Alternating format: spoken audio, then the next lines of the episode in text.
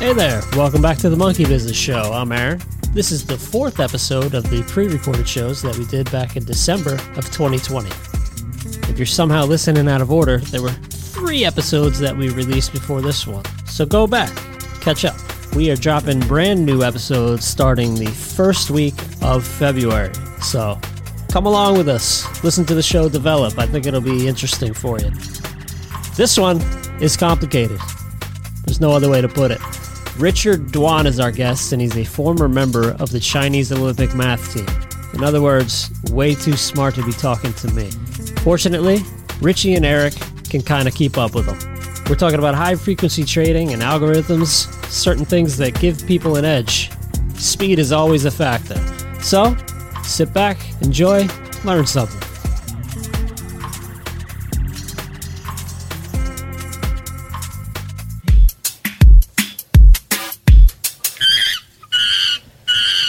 Welcome into another episode of Monkey Business. I'm Aaron Hodges along with Eric Salzman and Richie Bennett talking all things financial. There's a lot of news going on here. Congress is saying there might be a stimulus slash recovery package on the way, possibly before uh, Christmas time. And Robinhood is in the news.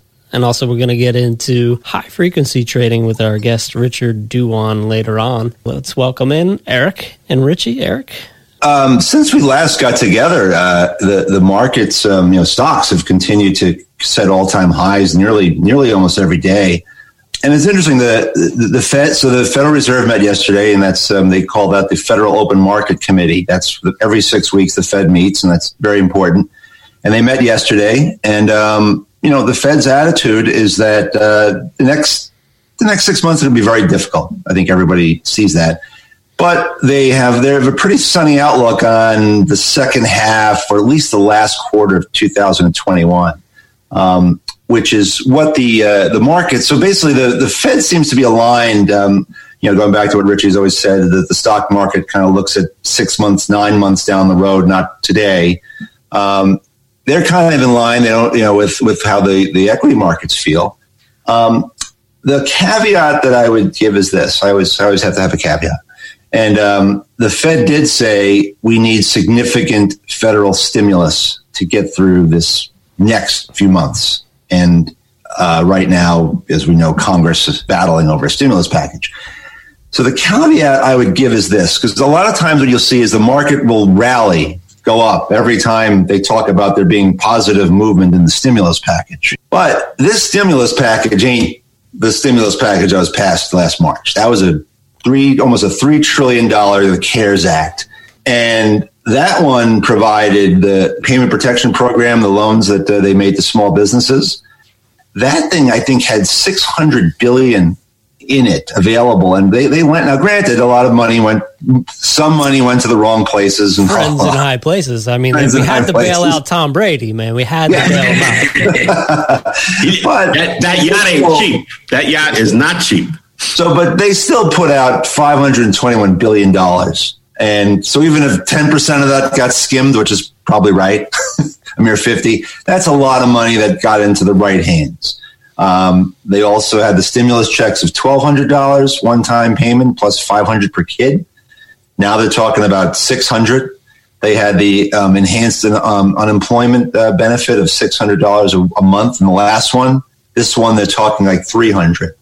Um, state and local aid is going to be pretty. They're, they're, kind of battling between that and employer liability. Um, the Republicans want the you know employers. So like if you know Amazon or um, or Tyson Foods if people get sick on the job, they can't sue Tyson for having an unsafe work environment. So the, that's the Republican, and then the, the, the, Democrats want aid to the states, um, significant aid, like five, six hundred billion dollars, and that's probably they're probably going to leave both of those on the side. So the, the long story short, or short story long, is the stimulus package that somehow the markets get excited about. It's nowhere near the last one and a lot of it isn't even new money. Like the, most of it is money that's left over from the other, the CARES Act, that's just going to be repurposed. Yeah. So this is a, a very skinny bill. It's um, something. So, it's something that's good, but it feels like a band aid that's not even covering the whole wound. Yes. When the CARES Act came out and people were making $600 on top of their unemployment check, there was some stat that said like 85% of people was like some incredible number. 85%, I think, were making more than they were if they went to work. So say you're getting, say you make 35 grand, 40 grand a year, and you get 400 bucks, let's say, in unemployment a week. And then this 600 came on top. So that's a thousand. Now you're making 52 grand to sit home. Well, guess what? When they reopen things, a lot of people didn't come back to work, right? And now that's stopped. So people are happy to come back to work. So th- maybe this 300 on top of the unemployment isn't so much that people say, ah, I don't want to work, you know, if they can, if they can. Certain jobs are still permanently, well, at least for now, permanently closed. And you know, Richie's Richie's a conservative, and I'm I'm a I'm a communist. So I'll. I think you meant to say cuck. The, the, opposite sides of that argument, as I tell I uh, as I argue with my friends, is that maybe people aren't making enough money. right, right. If you stay home to the extra six hundred bucks, maybe you know what? Maybe we need that fifteen dollar an hour minimum wage, livable wage. But that's you know an argument for another day. um, la- last couple of things, uh, just to show how wild the market is right now. So check this out, and we're gonna have a we're gonna have a Bitcoin expert on on another show soon. Bitcoin since the beginning of November is up seventy one percent. Seventy one percent. It's climbing today. All we've had a bunch. Yeah, we've had a bunch of IPOs. DoorDash came out, and the first day the stock went up eighty five percent. So the markets are really, really, um, you know, very, very, very, very frothy here. Um, but who's to argue? Because you know they they keep going up, um, and uh, yeah, that's just um, the way it is right now. So everybody is, I said, looking past the next, you know, six months of just really hard times, and the vaccine's rolling out, and God hope that keeps going, and uh, and then looking for a better uh, better time at the end of 2021. What's the feeling on cryptocurrencies? How has that evolved since when we first started hearing about it till now? Well, what's interesting now is that um, so one of the most famous investors of all time is a guy named by the name of Paul Tudor Jones. Um, not to be confused with John Paul Jones from Led Zeppelin. Uh, Paul Tudor Jones. And Paul Tudor Jones came out, I think, maybe a year ago, maybe a few months ago. It's hard with COVID to remember what the, what day or month it sure. is.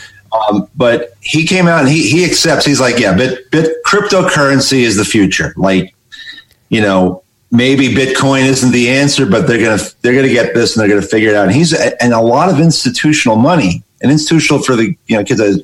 Think of yourself as retail. If you're an individual, institutional money managers, hedge funds, they've been buying, and um, and so there's a lot of there's there's there's becoming more and more acceptance to to cryptocurrency is this is going to be this is going to be with us and it's going to be worth something. Uh, the other person that's been big, uh, people may have also heard of George Soros. Well, his right hand man for a long time was a guy named Stan Druckenmiller who set out on his own, but he's been chomping away at Bitcoin, saying it's the new thing, it's the new thing for a long time. So he must be making tons of money on this thing. He kept buying it when it was dropping, kept buying it. And there's another guy named Ray Dalio who runs the biggest fund in the world who was negative, negative, negative. But I did see the other day where he said I could be, I could be swayed maybe. So he must have heard something that made him think, hmm, this could work. So when people hear those kinds of stories, guess what?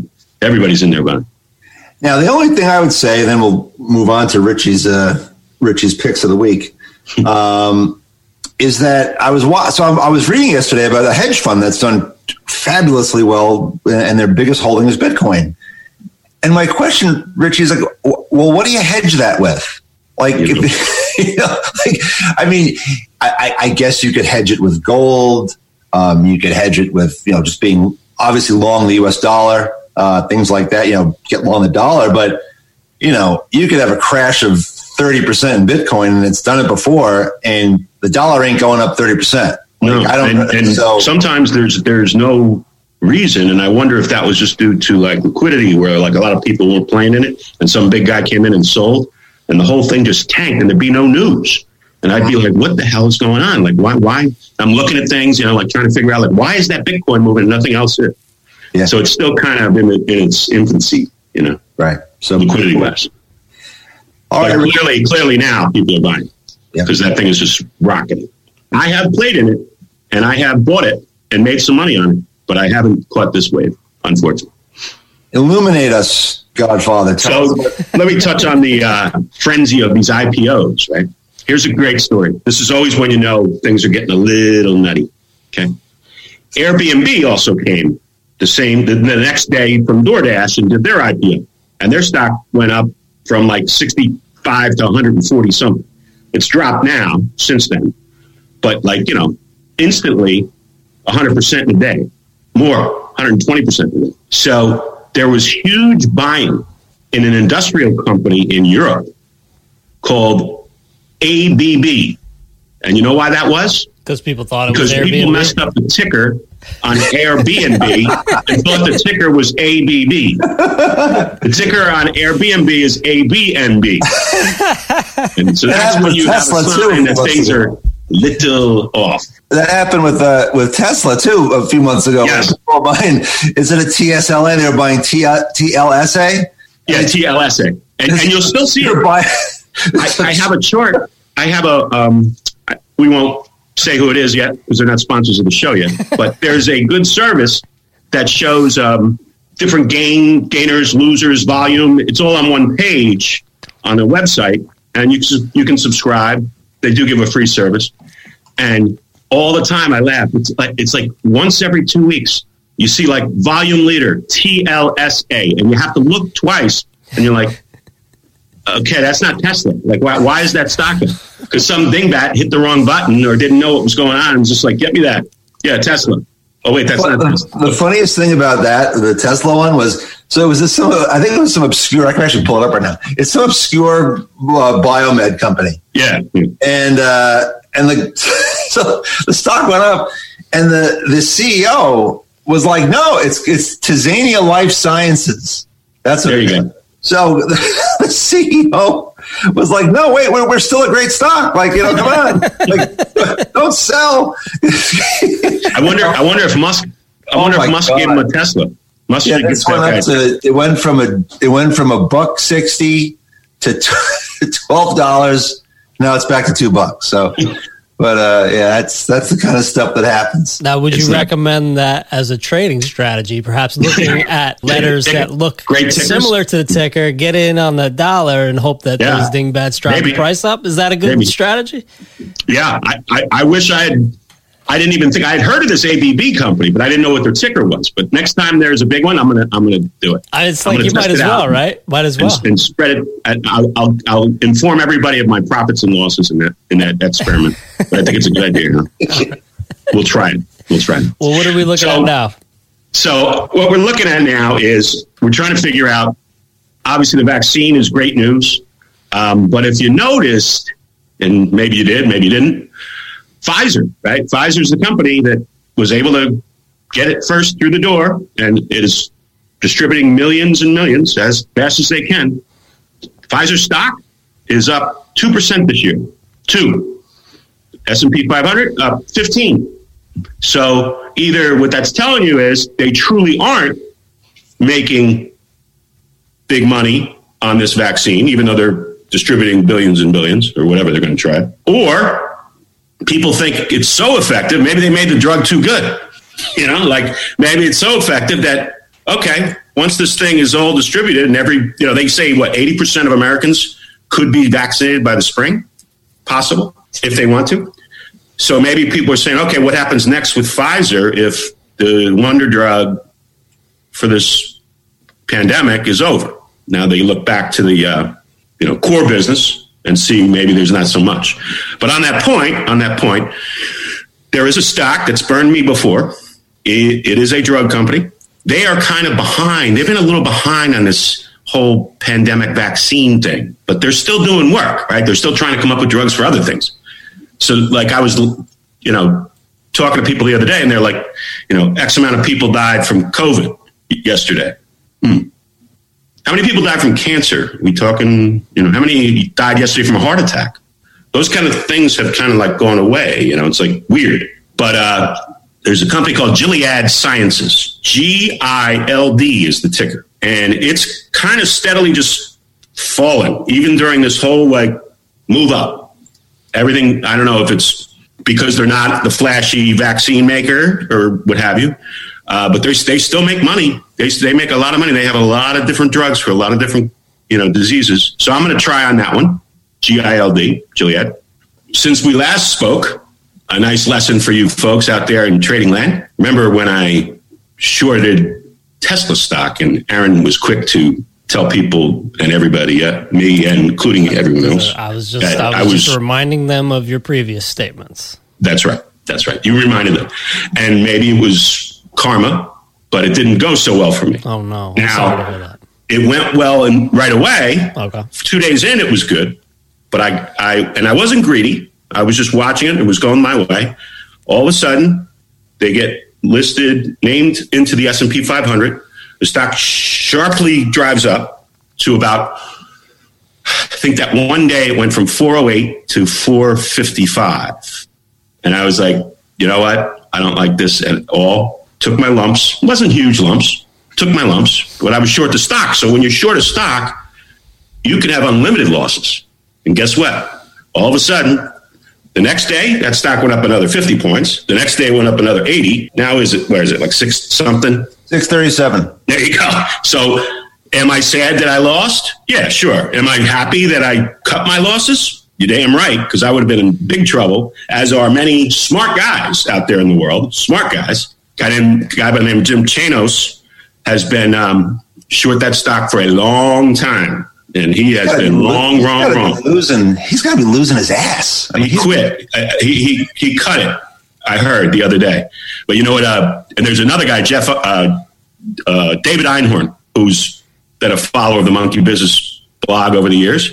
He's a pretty famous hedge fund. He was also short the stock pretty much a lot. I like him. I like what he does. He's a big value investor. Um, Musk Musk would like torment them, right? He knew that he was making money. And for Christmas last year, he sent him a pair of shorts. Like, as in, thanks for shorting my stock, you fool. Here's some shorts, bro. So he might want to wear those. Maybe Musk tells him again now, maybe you should wear those to the next meeting, virtual meeting you have in front of your investors, and they'll show you how wrong you are. But pretty funny. Musk doesn't miss a trick. There was a tweet the other day I saw. It was old. It was a local California politician who was very angry in the summer because Tesla kept going up and Musk was saying all kinds of stuff. And she wrote a nice F star CK Elon Musk. The next day, Musk reads this. He, you know, he's a big guy, but he probably caught his eye because she was a politician. And he says, message received. That's all he wrote. Well, a couple months later, he took the whole gamut out of California and said, "We're going to Texas." Yeah. oh, I- and guess what, lady? He took not only his tax-paying dollars personally, which are huge because he's now the second biggest, richest man in the world, but all those nice-paying jobs at Tesla, sitting out in California in those factories, I have now moved to Texas, or will be come this new year. So it's pretty interesting times. There's another stock speaking of electric cars, that I do not like. Uh, it's a Chinese electric vehicle company. All right. What don't you is, like about it? The ticker is, let me give it to you first NIO, Nancy Indigo Oscar. Okay.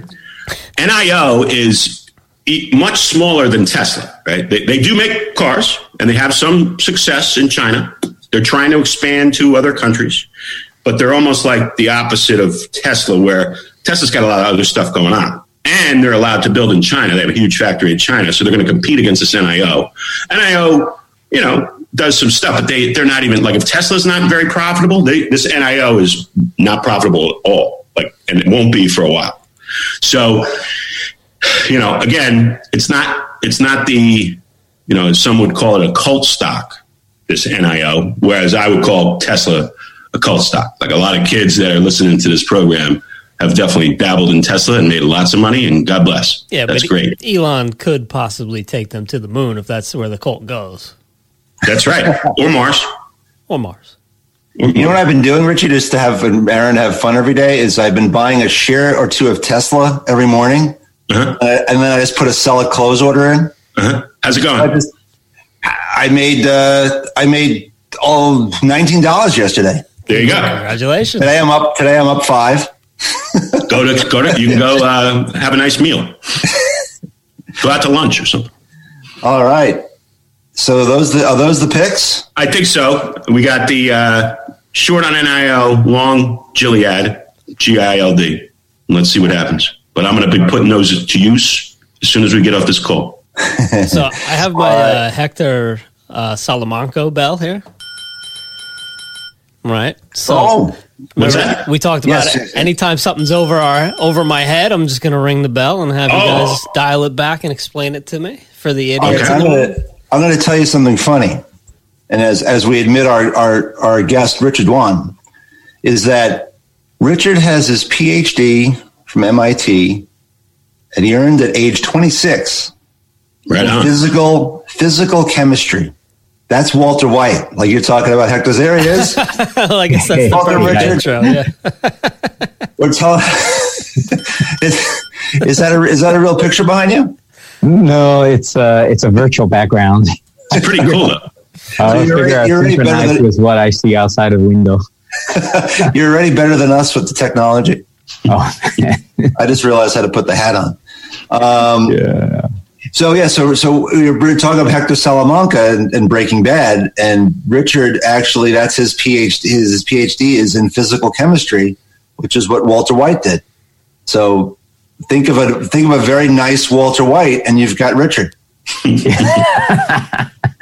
but to introduce Richard, so Ri- Richard and I I worked together on um, a number of projects, and um, essentially, uh, when people ask me difficult questions or difficult tasks, I just call Richard. Uh, Richard uh, is very accomplished in the world of, uh, of high frequency trading. He's a data scientist, a top notch data scientist. He builds models. Uh, Richard actually has his own, um, and uh, if, if the kids have ever heard of it, um, these uh, quant funds. Uh, some of the they just trade. And Richard, maybe you could tell us a little about what a quant fund is. But Richard has his own algorithm that uh, he's making and beating the S and P by by quite a bit and just an all around great guy. And uh, you know, we talking about Robinhood, and you know, they were fined their sixty five million dollars today for this is the payment for order flow they didn't disclose to their customers.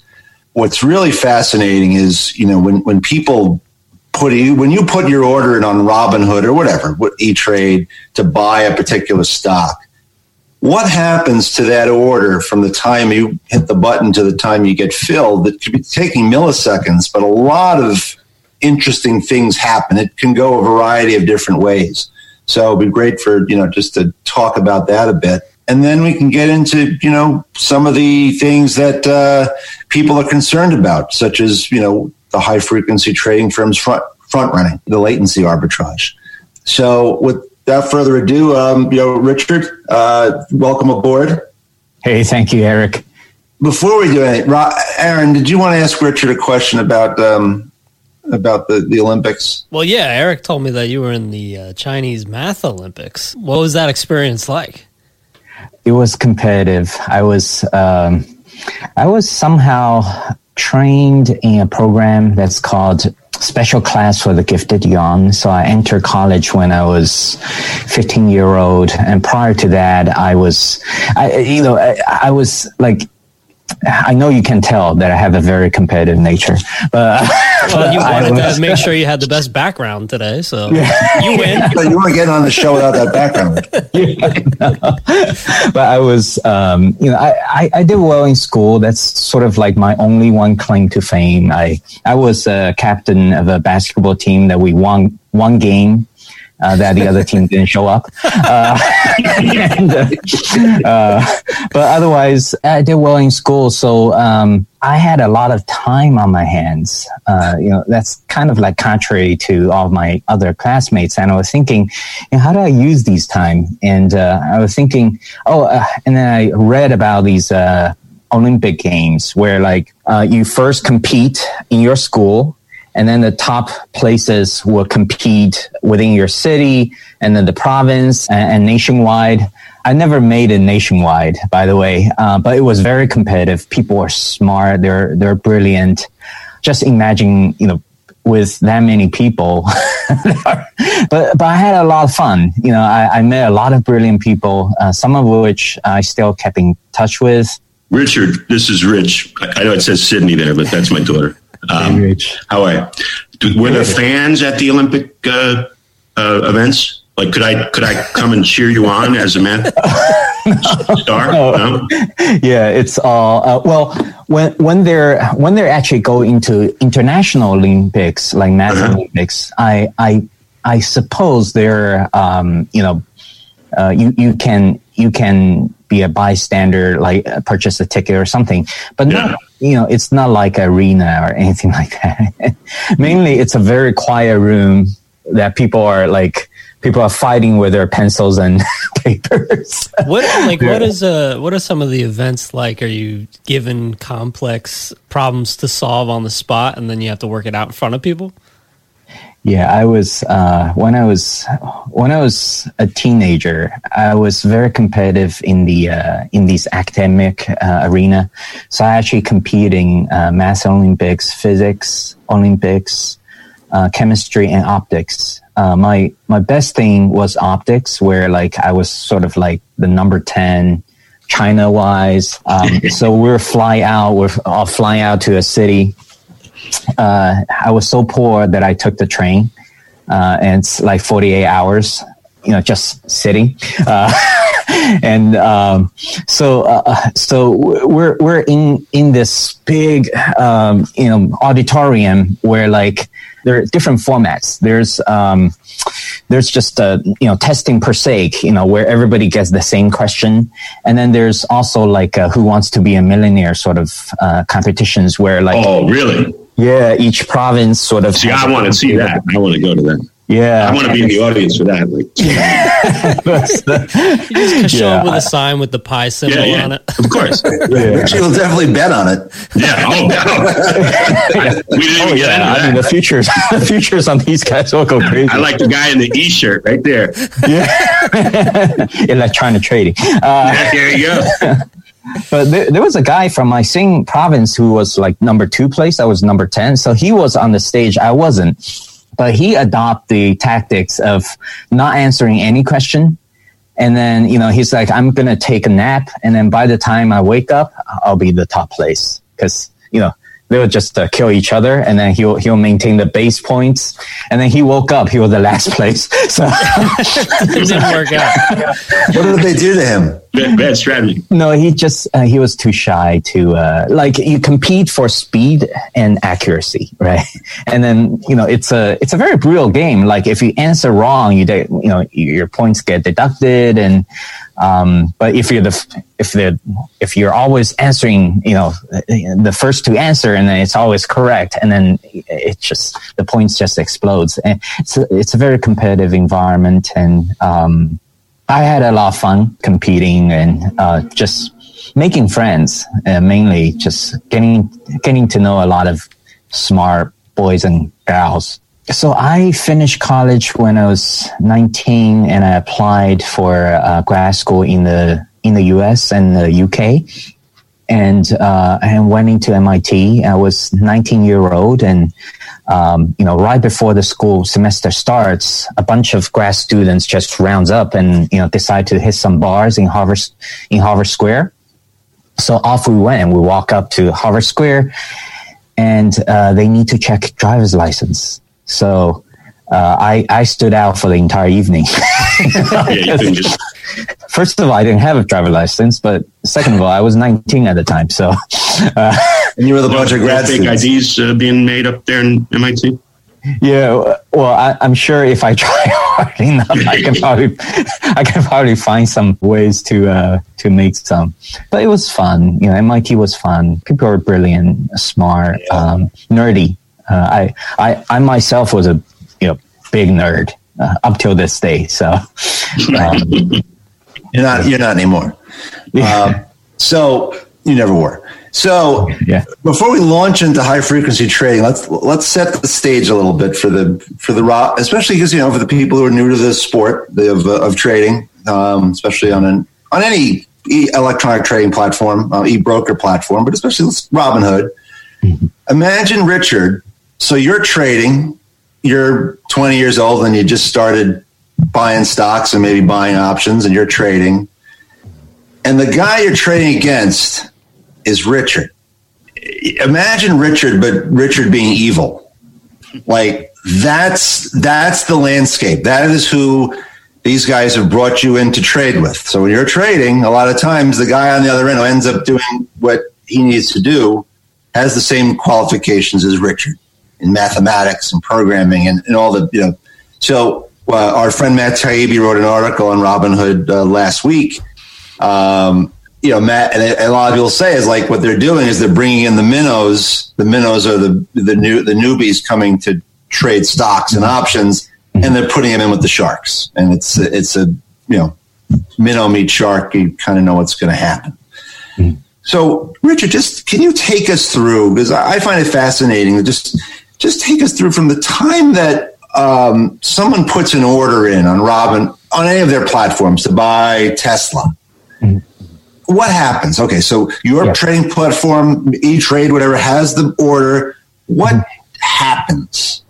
Yeah. Uh, what happens was that uh, any number of things could happen within a split second. And then, you know, I'm talking about like the order of magnitude, a few milliseconds. Um, what happens is that the retail brokerage, usually they don't actually have a market making operation. So, uh, in which case they will actually route out uh, these uh, retail investors' orders to a market maker. And in particular cl- cases, uh, you know, in Robinhood, it, it's industry norm uh, that people pay for order flow.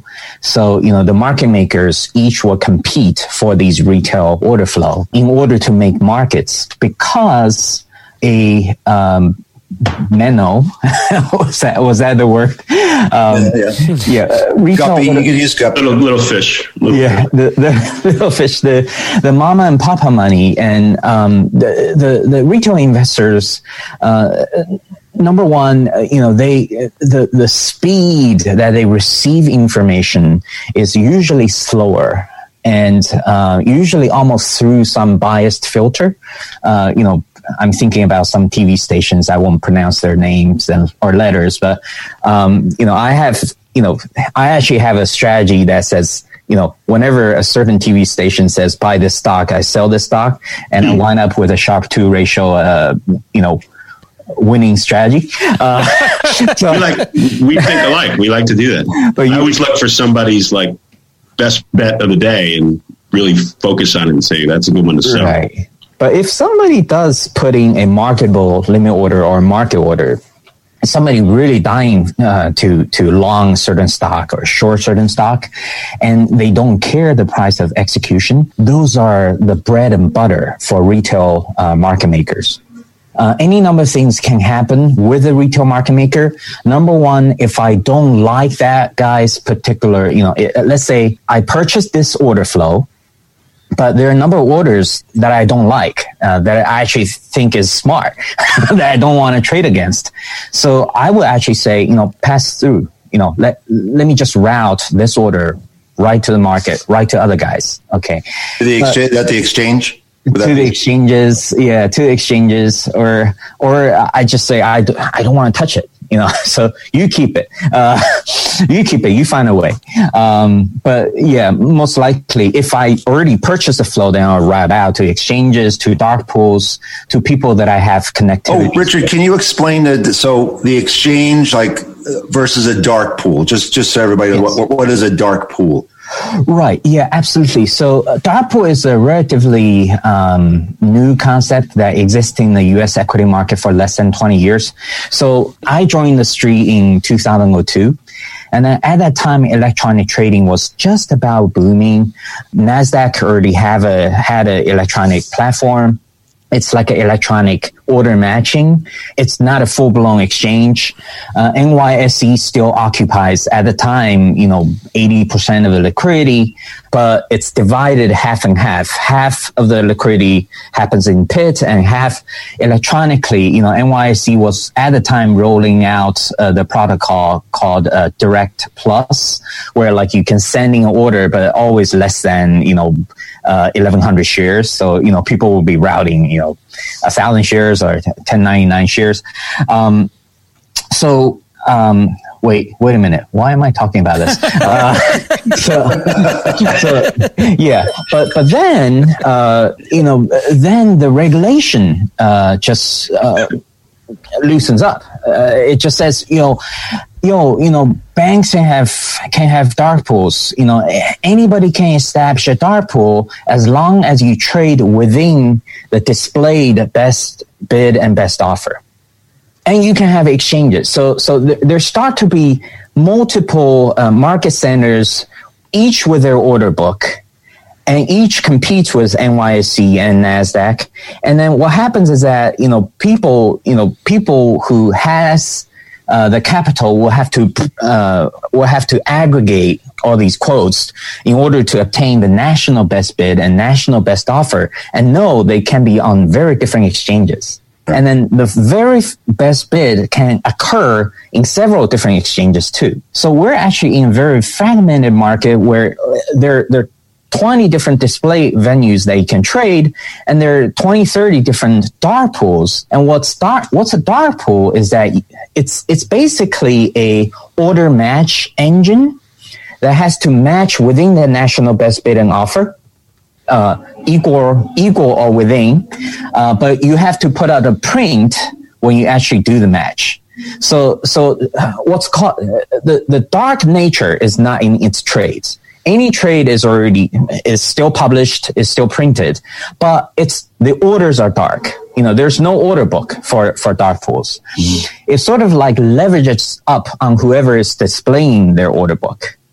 Um, knowing that you know the Reg NMS will require they have to trade within the best uh, bid and best offer so now uh, now so if i'm a retail market maker i receive an order and a retail market maker let's uh, we've talked about citadel before. So they're the they're the biggest the citadel right. the, the, citadels uh, of the world um, uh, the GETCOs of the world um, and uh, what happens is that um, they will have they will run their own models to say to see if it's an order they want to match against. So they can't if it's an order that they want they'll match against it. Uh, they will just you know boom, match against it, put put out a print, you know, to the to the tape, and that's it. You know, that's that the order is done. Now, what happens if the order is actually in the same direction that they want to trade? You know, let's say I'm a retail market maker, uh, I'm a citadel of the world, and I want to buy IBM at this time. And I happen to be short inventory. So it helps me in both ways. Reduces my inventory. It has, carries a positive alpha. You know, I think it will go up um, the model thinks. So, and I receive a buy order from the retail uh, order flow. What happens is that now I actually have, as a retail market maker, with the infrastructure that I have that's co-located with the exchanges, I do have the option of trade in front of this guy, not necessarily all the way in front. I can match 100 shares first, and then I will then you know, buy out all the offers on the display market, move the market one minimum grid higher or two minimum grid higher, and then I will be offering on the other side a few ticks higher, knowing that this retail uh, person is dying to own the stock you know, regardless of how much price that he can own the stock with. So what happens is that you will notice on the tape, the levels get boom, boom, boom, boom, printed a, a few levels up, and then some retail guys trade with the offer. So that's a few Richard, levels higher. Richard, just correct me if I'm wrong. I'm, I'm the dummy here. Yeah. So you have oh, the no. knowledge coming in that there's a big retailer that wants to buy a stock at a certain price. So you right. say, okay, I'm going to buy it at that price or right. lower, and then somehow right. you know that that price is going to go up a little bit more So you can sell it to that person who you know wants to buy it. Right. Um, yeah. Yes. And then you know, let, me, okay. let me take a let me take a step back and then you know just put some numbers. so so let's say let's say I'm not even a retail market maker, but I'm a high I, I'm a high frequency trader. But there are two types of high frequency traders. There's a high frequency trader who lifts liquidity, and then there's a high frequency trader who provides liquidity. So if I'm I'm a uh, liquidity taking high frequency trader. And then somehow the, the way I decide whether I want to buy, whether I'm going to exhaust certain levels on the display market. Meaning buy, the, buy them all, clear. Buy clear them all. Yeah, it has to do with my model. First of all, you know, I, do I want to be long? Do I want to be short? But second of all, I, I also have all these sitting orders out there in those dark pools. Okay. And then I'm sniffing whether somebody is matching with me on a certain side of the market. Let's say I really want to buy, but I'm going to put out a few hundred shares, a few shares on the dark pool on the passive side. And then if, let's say, two of my dark pool sitting order, two shares got matched at the same time, it sends a signal to me that there is a, there's an aggressive buyer in the market most likely a retail investor, somebody sending a market order. Okay, I kind of understand that. Yeah. yeah. Right. And then what, what I'm then my next course of action is if there's only 100 shares on the display market, I'm just going to lift that 100 shares and then I'm going to offer those 100 shares a penny higher. So so if the best bid is $20, the best offer is 2001, but only with 100 shares, I because I have the speed advantage. I will exhaust those 2001, which means now all the dark pools have a very different uh, system of reference. Now all the dark pools are looking at a 20 bid and 2002 offer. And then, by the way, I'm also going to be offering out 2002. The game can be played so many different ways. You know, I, I do have a long, but then I do have a target price. Let's say, you know, that's one or two ticks higher in the next couple of minutes. Right. And then that's, I'll be very happy to sell two ticks higher, but I wouldn't be happy to sell one tick higher, let's say. And then I'm also monitoring those markets. I'm seeing which stock that only has 100 shares on the best bid or best offer side. And then I can be very quick in, uh, in adjusting my sitting orders to say, if so, certain sides are lean, let's say, you know, IBM only has 100 shares on the offer, then I'm going to put out two shares in dark pools with those offer. When those are lifted, I'm going to hit on that 100, that 100 share that's on the display market and I'm going to offer back out. Um, so, but I want to just uh, take a step back and say, you know, not all high frequency uh, players are evil. There, you know, mm-hmm. there there are definitely people who are playing such a game that's called latency arbitrage. That they're basically playing the game. Um, they're taking advantage of their uh, short latency, um, you know, compared to a retail uh, investor's long latency, to say, you know, you know, I, I'm totally fine as long as I trade with that guy. I fulfill two shares of my obligation, then I'm no longer illegal Okay. I, I can do whatever I want to do. I, I happen to be wanting to buy those display markets. You know, it may have nothing to do with what I see from the retail retail order flow. Um, it's a justification, but there are also high frequency guys who are liquidity providers. So you know, there there are high frequency guys who are saying, "I want the top of the speed to be the first guy to establish a certain price level." But what the what's what the citadels of the world will tell you is that we provide. Remember, Richard said liquidity providers, liquidity takers. We provide so much liquidity to the market because we're we're big and we we make markets all day long, and that helps the market, and that actually makes trading more efficient. A lot of what goes on really in the let's call it the the, the um, the evil HFT versus the benign HFT. Mm-hmm. Um, is it, it actually why through things like front running, getting in front of you because I have a speed advantage, lifting all the offers and then selling to you a penny or two. That's inefficient. That's making markets making markets wider. Um, so that's and that's been a big battle because when you tell people this, and you talk to them, and they go, "How is this possible? Like, how is this still going on?" And I think a lot of it is that people don't don't understand it, um, or they don't care.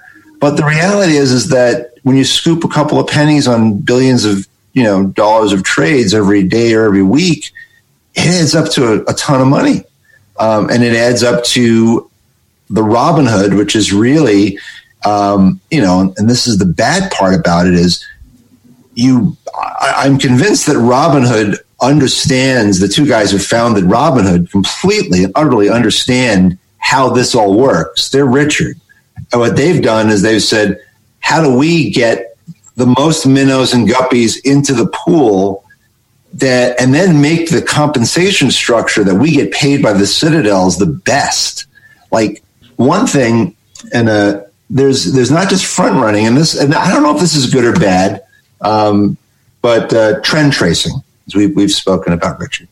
So think about what, what, what the what the high frequency trading firms do is they build algorithms that essentially say they look for the tendency. They'll just think about Facebook or think about Google, where they I have a particular this is what I like to buy, this is what I like to look at. This is and they get all that information and then they figure out, okay, there's a million Erics out there, there's 10 million Erics out there. That becomes a cohort. And now we have a good idea what they're what those people are going to do.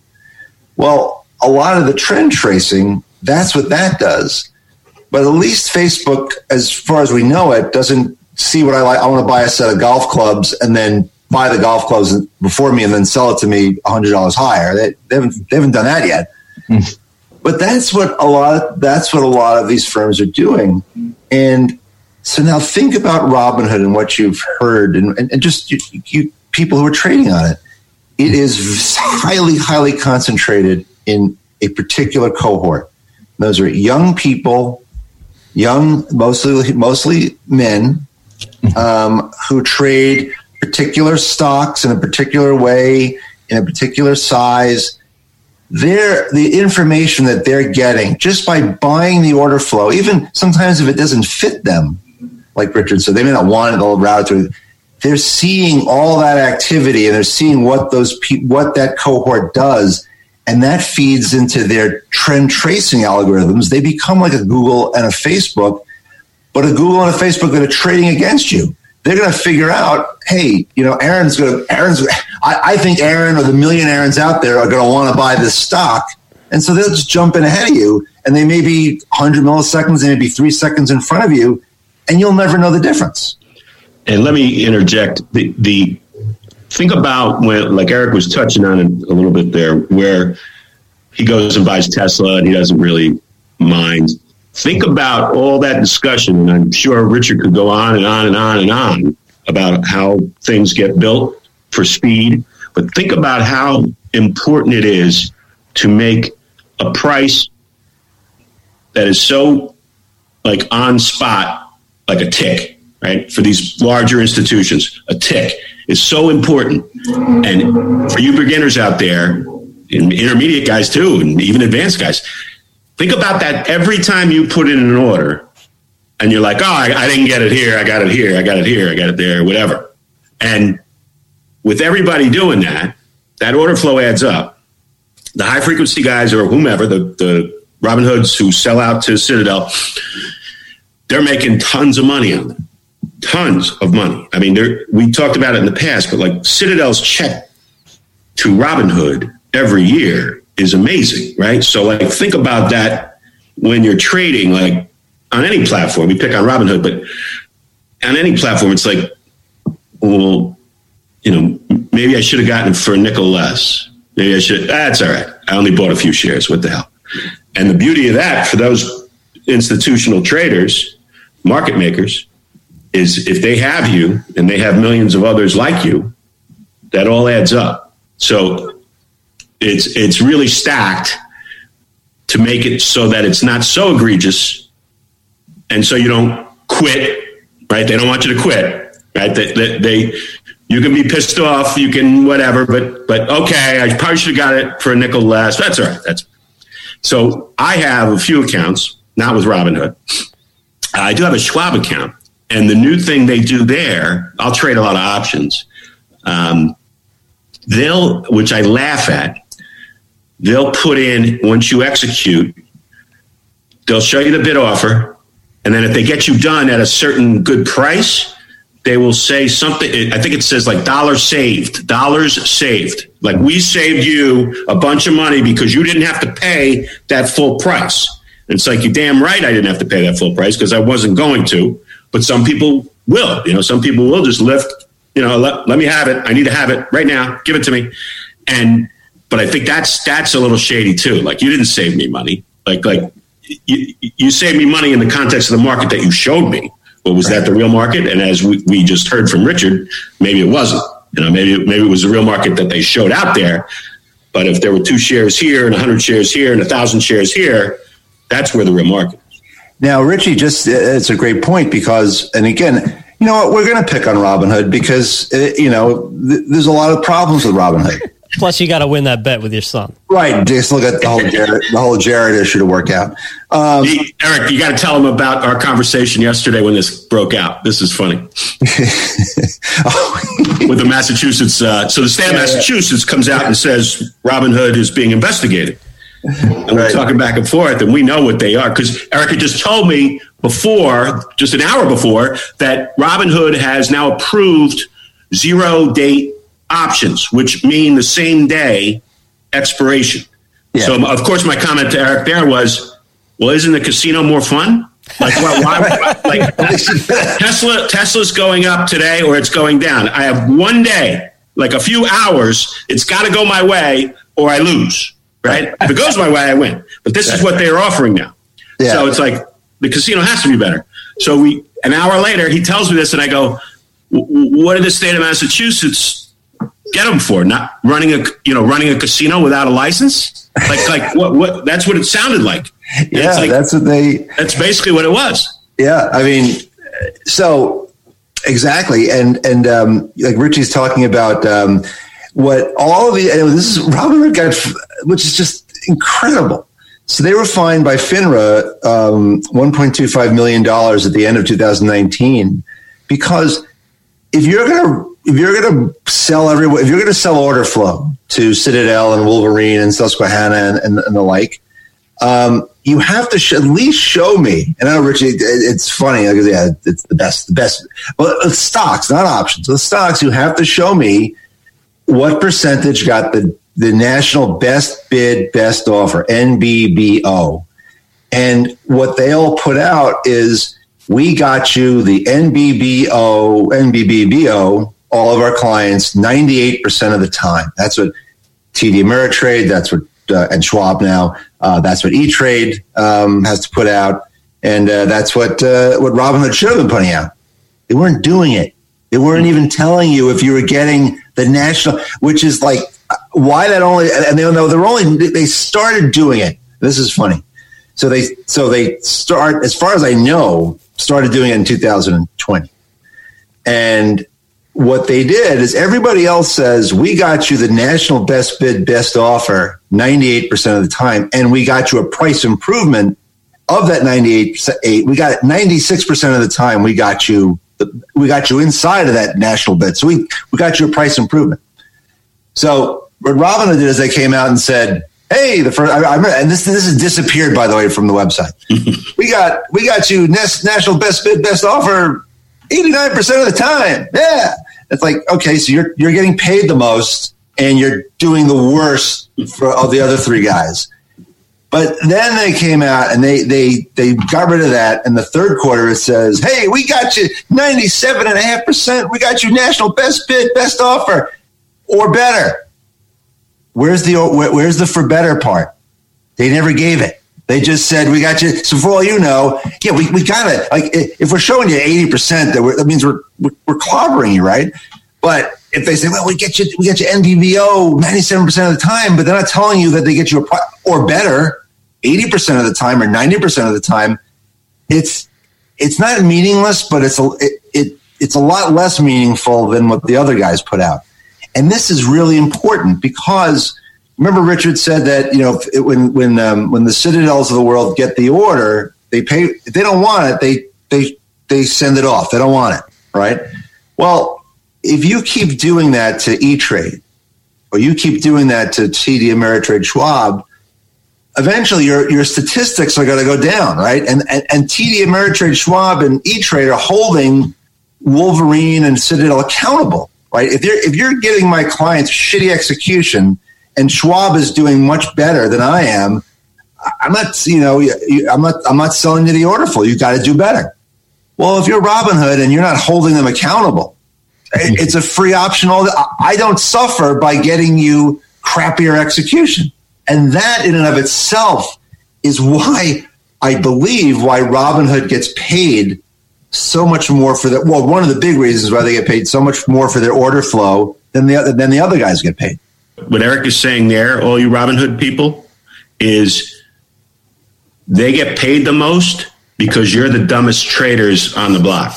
Their clients are the dumbest traders. That's why they get paid the most. If you were smart guys, they wouldn't pay so much. Citadel wouldn't pay so much for your book of business. Just Which keep that why, in mind the next time you're telling everybody how much money you made in Tesla. Yeah, and that's and, and, that's why we we get we, we, we come down hard on Robinhood. Um, not as hard, and people a lot of people just come down hard. You know what? Honestly, now that uh, you know this is a, this is a company that Goldman Sachs is going to bring bring public. They think in the first quarter of 2000, so the next three months. They're talking about this company being worth twelve billion dollars, which is about a little about as much as E Trade was bought out by Morgan Stanley for. So think about their franchise. And remember, this is the franchise that doesn't believe in having a customer support staff on when, you know, when, when, the, when the server goes down or 2000 accounts get hacked. That franchise, that's it. It's the order flow. It isn't anything else because they don't do better. They, again, your account gets hacked. You, you, who do I send an email to? Because no one's taking care of it. You know, they they fuck up and, and a kid gets a, gets the wrong statement and, and, commits suicide because he thinks he, he lost seven hundred thousand dollars. Sorry, okay. Um, so now that you've learned how to trade and you're learning, okay, get off, go somewhere else. Go to go to you know, you figure out. I'd rather pay a, I'd rather pay a fee than know that just that, that someone's getting over on me because that's what's happening. You, they're getting over on you. And you know what? If you add it up, like Richie said, at the end of the year, you can figure out you pay two thousand dollars, you know, uh, in, in in what they do versus you would have paid six hundred dollars maybe for you know in, in, in, trading fees. So again, you know, there's a, there's a reason why we come down hard on these guys, and and, and remember. These sharp, these sharp VC capital guys, VC guys in Silicon Valley are going to make a lot of money when when E Trade goes public. I'm sorry, now when when Robinhood goes public, and they're making that money off of you. Somebody told me that they're starting to like do like Amazon when you buy like pet food for your dog and they put at the bottom Amazon puts like orders like that people have also bought this. I heard they're starting to do that on Robinhood. Like you bought you bought Apple, it's like there's other companies that do the same thing like Samsung. You might want to buy that. And like that's the worst thing in my mind. If you're a long term investor, like, yeah, let me put all my eggs in that basket. That that that sounds great because I know if things crash, uh, I'll be great. Oh wait, I won't. I'll be down in everything.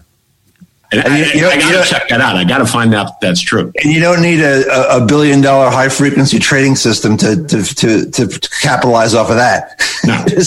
is what they're recommending. Buy it. yeah. For new traders out there, I, I just want to say, um, if you truly want the stock right now at the moment, which I doubt that you, you know, you're in such a dying need to do so, uh, I, I would always recommend putting passive orders out there, um, you know, with a limit price.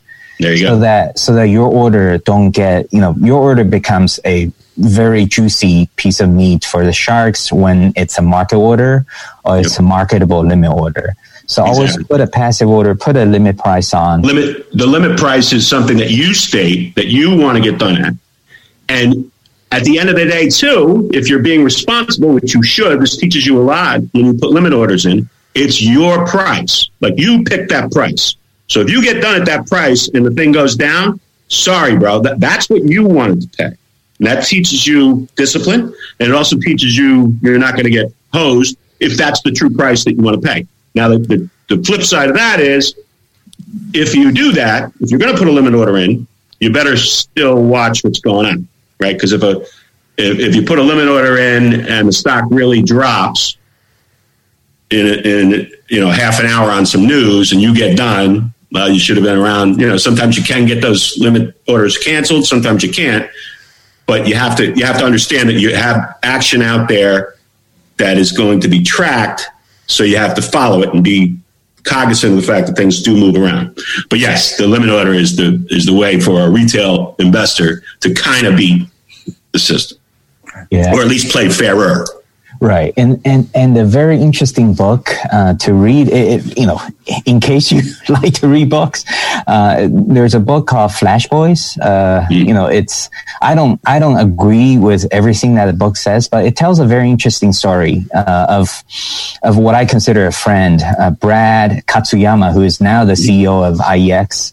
So what he did was that when he was head of trading at a certain bank when he put out marketable orders out there, prior to 2005, it used to be 100% filled, right? Like if you, if you're across the bid ask spread to say, I'm buying the stock at the best offer, you know, uh, oh, by the way, there's a thousand shares display there. So let me put out order size of a thousand shares. He will get a thousand shares back. And then over the years, he gets less and less back over the years, you wind up getting a hundred back, and then all of a sudden the market, every time you put an aggressive order out there, counting the shares on the other side, you know, put that sum out, over the years he gets like 50% down, 25% down, 10% down. He's like, what's going on? And then he figured out that, you know, he figured out the games that latency arbitragers play in sniffing out the first fragment of his fill move the market and then now he had to fill at a much worse price. So what he did was that he designed the algorithm that measures the latency of his orders to get to each exchange. And then he intentionally delayed those routes that are fast to, to the exchange. And then, and so he intentionally delayed his order.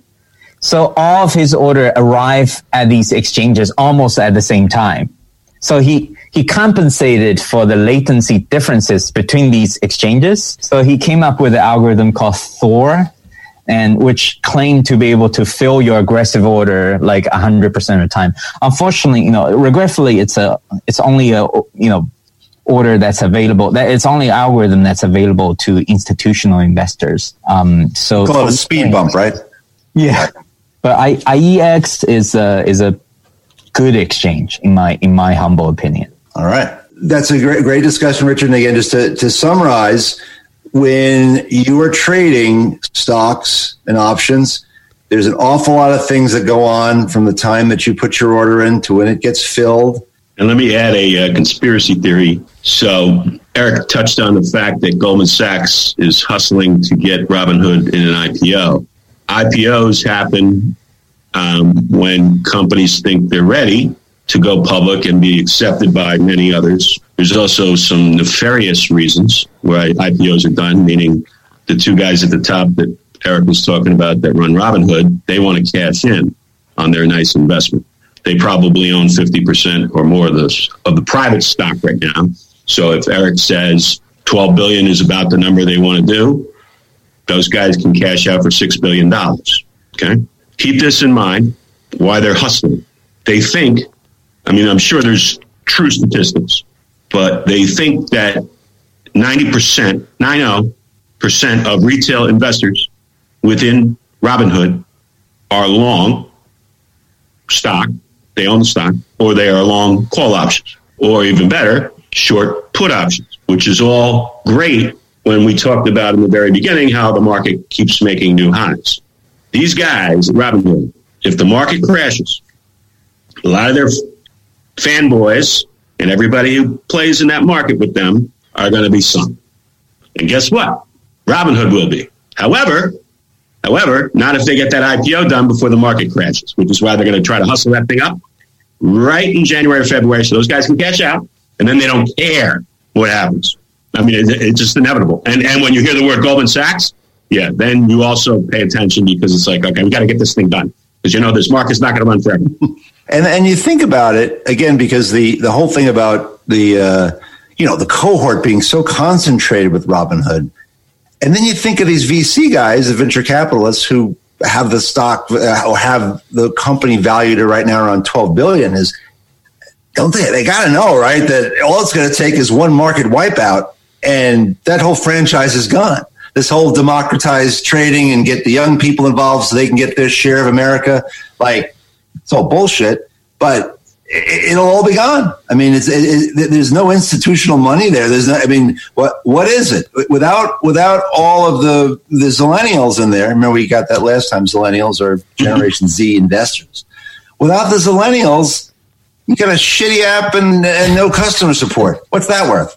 12 bucks. 12 bucks. Right. So very, very good point, Richie. Now to continue on, shortly. I mean, we we like to do a little lesson at the end of um, at the at the end of the at the end of the show, and we're glad to have Richard with his PhD on here because he could explain better than us. Yeah, finally we got a smart guy on here. A yeah. smart guy, right? Come on, put an ad out in the paper for that. So you'll be disappointed. so you know, a lot of um, a lot of trading goes on, uh, and, and I buy them and you know and, and short them. Uh, exchange traded funds and exchange traded notes, ETFs. Um, there's the products out there that are leveraged, right? So I, I want to make two times the Nasdaq, or I want to, you know, I want to make three times gold, or you know, like leveraged um, uh, ETFs. Now, those things are great if you have a view and you think that's going to happen tomorrow or a few days from now. If you think if you buy those and hold them for a relatively long period of time, if your investment horizon is longer, they can be really they, they could be a really poor investment choice.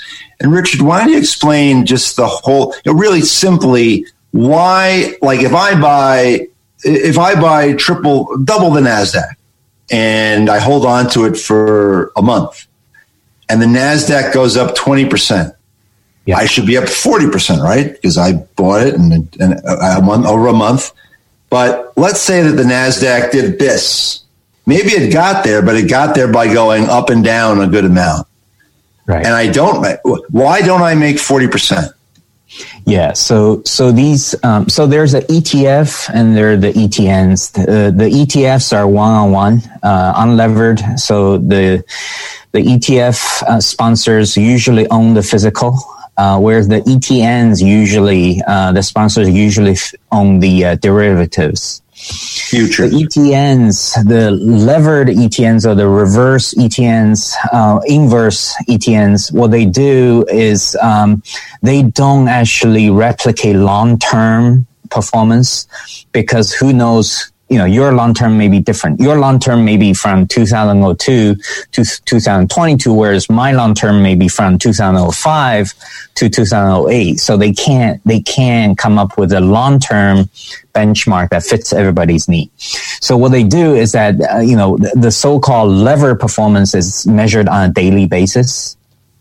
So they try to lever, you know, let's say it's a two times S&P uh, they try to replicate the daily returns two times of that ETF. Okay, let me give you a let me give you a much more drastic podcast friendly example. podcast friendly.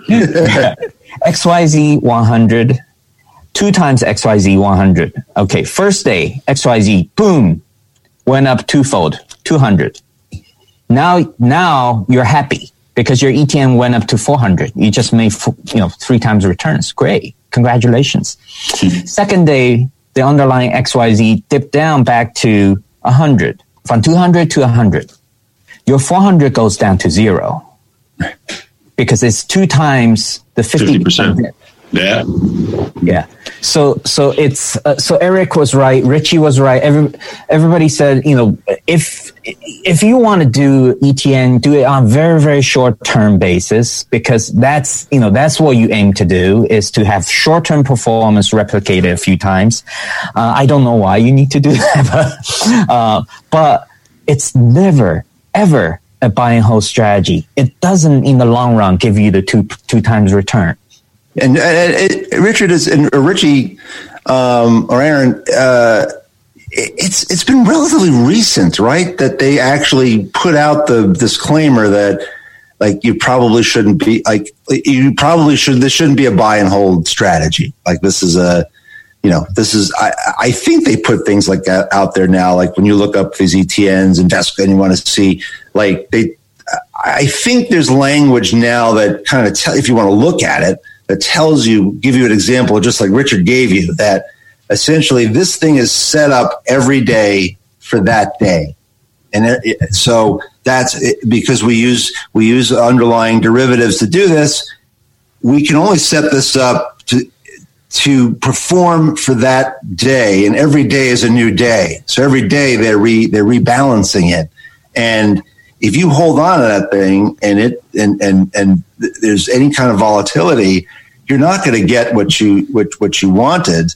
And I mean, there's been extreme cases, and I, I think it was TV. I'm trying to remember what maybe it was one on the, the one on the volatility, uh, the VIX, yeah, XIV. Yeah, was that where? Well, that one was that was ridiculous. Yeah. That one from uh, 132 to six dollars in one day. Mm-hmm. Um, but it was a two timer, and if you looked over the horizon period, they did like the index went up 10 percent, and the, the ETF ETN actually lost money. Like it, it actually was down two or three percent. Let me um, interject too. Just throw out first name that comes to your head. Anybody? Um, major, major money uh, manager of retail investments. Major. Who would you think? Vanguard. Who? Vanguard. Right. Winner. How about this? Vanguard's one of the biggest. Maybe Fidelity might be. Well, I think Vanguard is the biggest now, right? They certainly have that that uh, their their S and P 500 fund. I think is is the biggest fund, right? Yep, trillion. They do not allow their investors to buy leveraged ETFs. Put that one in your sock and think about it, right? Like seriously, like the biggest retail investor isn't allowing you to use the freaking product. Like, shouldn't that send bells off? Like, I wonder why they did that. What? Because they they make more money by not selling you product? No, they're trying to save you from blowing up. Right. Yeah. So they don't even allow it. So think about them versus the our, our punching bag. I mean, it's the complete opposite, right? Oh, it's complete opposite. They're looking out for. They're playing the long game, which has worked out extremely well for them. That we, we we would like our investors to be around for a long for a long time versus you know, uh, and Richie, it's, it's a great point. It's, it's, it's, it is, it's take the money and run. They, they see this thing coming to an end. This is the Robinhood part. We get getting back, get one last shot in on them. And they, they, they are, they're all going to grab that money and get the hell out of there before, before, it blow the, before the posse comes. And um, to, to go back to that point, Vanguard being one of the oldest as well, uh, retail investor places. Can you buy Vanguard stock? No, you can't. It's a private company private company. So they've never decided to cash in when they manage four trillion dollars. Right.